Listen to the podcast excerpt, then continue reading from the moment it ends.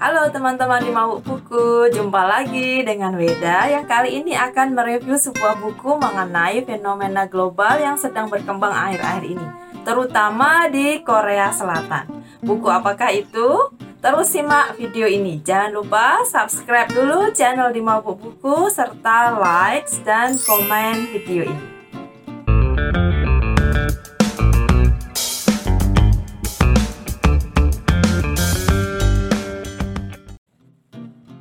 Ini dia bukunya.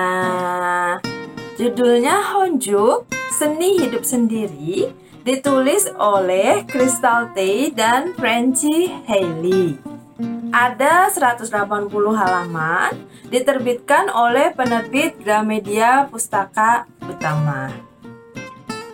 Apa isi bukunya? Apa sih Honjuk? Apa sih seni hidup sendiri? Yuk langsung saya paparkan isi bukunya.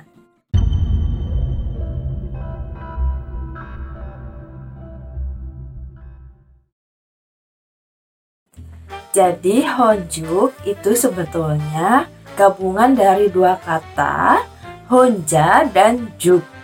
Honja artinya sendiri dan juk artinya suku. Sehingga apabila digabungkan Honjuk menjadi suku penyendiri. Jadi apa sih uh, seni hidup sendiri itu? Siapa sih orang yang hidup sendirian? Memangnya ada orang-orang yang sengaja memilih untuk hidup sendiri? Nah, itulah fenomena global yang sedang dibahas di buku ini. Jadi buku ini menyoroti bahwa generasi-generasi muda di Korea sekarang lebih memilih untuk hidup sendiri. Tapi hidup sendiri dengan kesepian itu berbeda dan buku ini juga menjelaskan perbedaannya. Seperti apa isinya? Langsung aja kita bahas. Siapa sih Honjuk ini? Jadi Honjuk mengacu kepada generasi muda di Korea yang memutuskan untuk melakukan kegiatan sendiri dan memanfaatkan kemandirian mereka. Bahkan mereka mendaftarkan anggota keluarga dalam uh, dalam kartu keluarga yang terdiri atas satu orang yaitu mereka sendiri. Istilah Honjuk mulai dikenal di Korea Selatan pada tahun 2017. Istilah ini menantang budaya yang lazim di Korea Selatan yang umumnya mereka bergotong royong, berkumpul bersama keluarga, membentuk sebuah keluarga. Tetapi gaya hidup Honjuk ini membuat mereka menikmati diri mereka sendiri, memanfaatkan kemandirian mereka sendiri. Jadi seperti apa sebenarnya Honjuk? Gaya hidup Honjuk ini menjadi kontroversial di Korea Selatan. Mengapa? Karena generasi tua di sana awalnya mereka menikah muda lalu membangun keluarga. Tentu saja mereka mengharapkan anak-anak mereka melakukan hal yang sama. Tetapi mereka malah memilih untuk Honjuk. Ditambah lagi, tingkat kelahiran di Korea adalah yang terendah di dunia dari 100 perempuan hanya melahirkan 95 bayi. Artinya kurang dari satu bayi tiap perempuan. Namun, meskipun para honjuk ini membuat keputusan dengan sadar untuk hidup sendiri dan melakukan banyak hal sendirian, jelas-jelas fenomena ini muncul karena keadaan Gerakan Honjuk ini muncul dari rasa frustasi generasi muda Korea. Situasi perekonomian yang lesu selama bertahun-tahun membuat kesempatan kerja menjadi rendah. Persaingan dengan sesama pencari kerja juga menjadi tinggi. Juga kurangnya mobilitas sosial serta kesempatan yang setara membuat generasi muda di Korea pesimis menghadapi masa depan. Oleh karena itu, mereka memilih gaya hidup ini. Di Seoul saat ini jumlah keluarga tunggal yang terdiri atas satu anggota keluarga sudah mencapai sepertiga dari total jumlah keluarga yang ada di sana. Eric Klinenberg, seorang profesor sosiologi dari New York University mengatakan bahwa uh, hidup sendiri akan menjadi ciri abadi dari negara maju di masa kini. Di Jepang, fenomena hidup sendiri ini ternyata sudah terjadi lebih dahulu. Di sana disebut dengan Ohitori-sama yang artinya sendirian. Buku ini juga menyebutkan beberapa filsuf yang sudah pernah membahas mengenai kesendirian dan kesepian. Di antaranya adalah Hannah Arendt, Jean Paul Sartre, Kierkegaard, dan Friedrich Nietzsche. Mereka semua sependapat bahwa manusia adalah makhluk tersendiri yang tiba di dunia sendirian, melakukan perjalanan hidup sendirian, lalu meninggalkan dunia juga sendirian.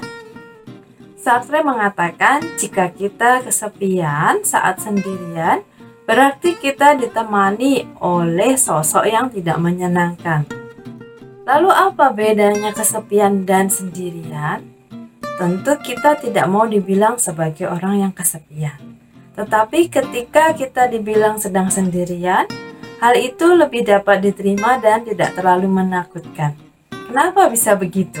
Dalam buku ini kita diajak untuk memahami kesepian.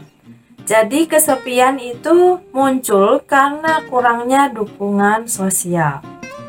Bisa jadi orang yang berada di tengah-tengah keramaian merasa kesepian karena mereka merasa hidupnya hampa. Tidak ada orang yang mendukung mereka. Tidak ada orang yang mengapresiasi pencapaian-pencapaian mereka. Itulah yang disebut dengan kesepian. Kesepian adalah ruang hampa yang harus diisi dengan hubungan, baik itu hubungan dengan diri sendiri maupun dengan orang lain. Untuk meredakan rasa pedih kesepian, kita perlu mencari dan mengembangkan hubungan sosial sambil terus belajar untuk terhubung dengan diri sendiri. Menurut penelitian, dalam hidup ini kita hanya memerlukan satu atau dua orang untuk merasa cukup didukung dan terhubung. Jadi, meskipun memilih gaya hidup Honjuk yang memanfaatkan kemandirian dan menikmati kesendirian, ternyata Honjuk berbeda dengan penyendiri.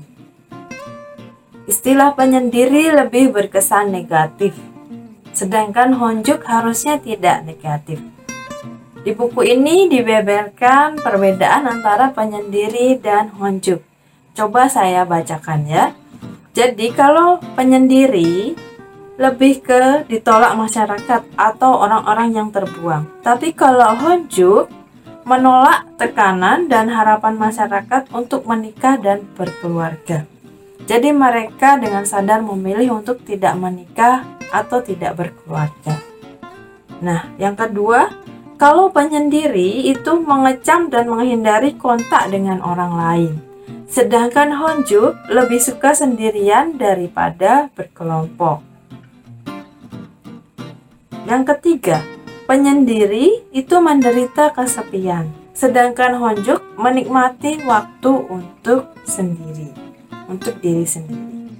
Yang keempat, kalau penyendiri tidak memiliki kepuasan karena menyembunyikan diri, bukannya berkembang. Sedangkan Honju fokus pada memenuhi kebutuhan diri sendiri sebagai cara untuk berkembang, tidak peduli pada pandangan dan persetujuan orang lain. Yang kelima, penyendiri, menyendiri dan introvert. Sedangkan Honju, meskipun introvert, bisa saja menjadi ekstrovert, tetapi menikmati kesendiriannya. Yang keenam, apabila penyendiri tidak memiliki empati karena terputus dari lingkungan. Sedangkan Honju meningkatkan empati dengan hasil perenungan diri sendiri. Jadi meskipun Honjuk secara sadar memilih untuk hidup sendiri, mereka tetap merasa puas dan tetap berkembang. Gaya hidup mereka yang sendirian justru membuat situasi menjadi kondusif untuk memunculkan pikiran-pikiran kreatif dan inovatif dalam diri mereka. Itulah sisi positif yang diambil oleh para Honju. Dalam buku ini juga dibahas spektrum introversi dan ekstroversi. Ada juga kuisnya yang bisa kalian ikuti sehingga kalian bisa tahu diri kalian termasuk introvert atau extrovert atau ambivert, gabungan keduanya. Gaya hidup Honjuk ini juga dipilih oleh generasi muda antara lain untuk menghindari stres yang timbul dari menjalin hubungan yang tidak sehat. Semakin banyaknya orang yang memilih gaya hidup Honjuk ini membuat beberapa fasilitas umum di Korea juga menyesuaikan diri. Beberapa restoran menyediakan kursi untuk satu orang, untuk tamu satu orang. Bar juga menyediakan kursi untuk tamu satu orang. Untuk makan barbeque yang biasanya dilakukan ramai-ramai bersama teman-teman atau keluarga, juga disediakan kursi untuk satu orang. Buku ini juga menerangkan untuk mengenali diri sendiri. Jadi, apabila selama ini kalian merasa ketakutan untuk makan sendirian di tempat umum atau di restoran, buku ini melatih kita untuk melakukan berbagai hal yang tadinya tidak mungkin kita lakukan sendirian, menjadi bisa kita nikmati ketika memang keadaan mengharuskan kita melakukannya sendirian. Itu tadi keterangan isi bukunya. Langsung aja kita ke bagian review.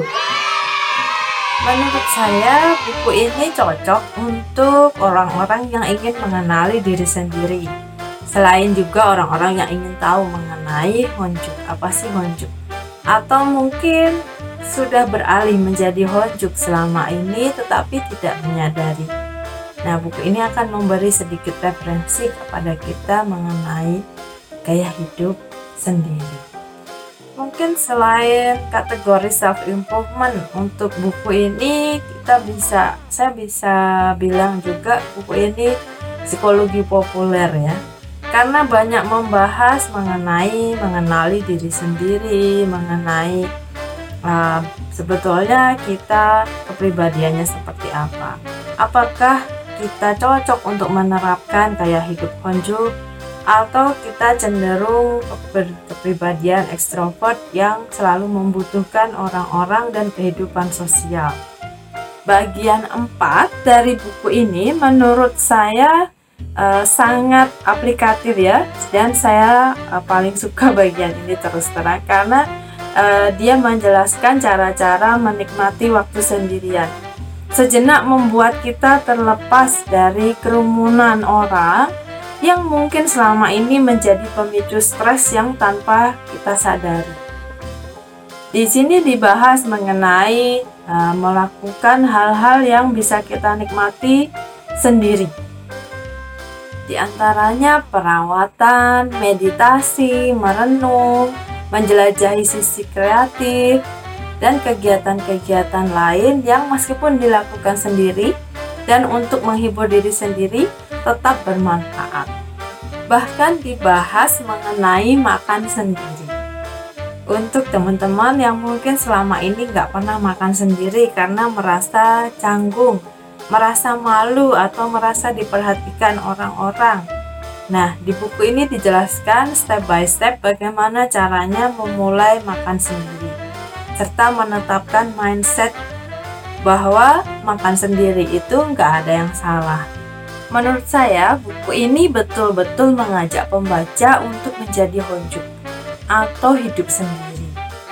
Jadi, sangat detail diterangkan apabila selama ini kita tidak terbiasa melakukan beberapa hal sendiri, di situ dijelaskan untuk memulainya, bagaimana cara memulainya.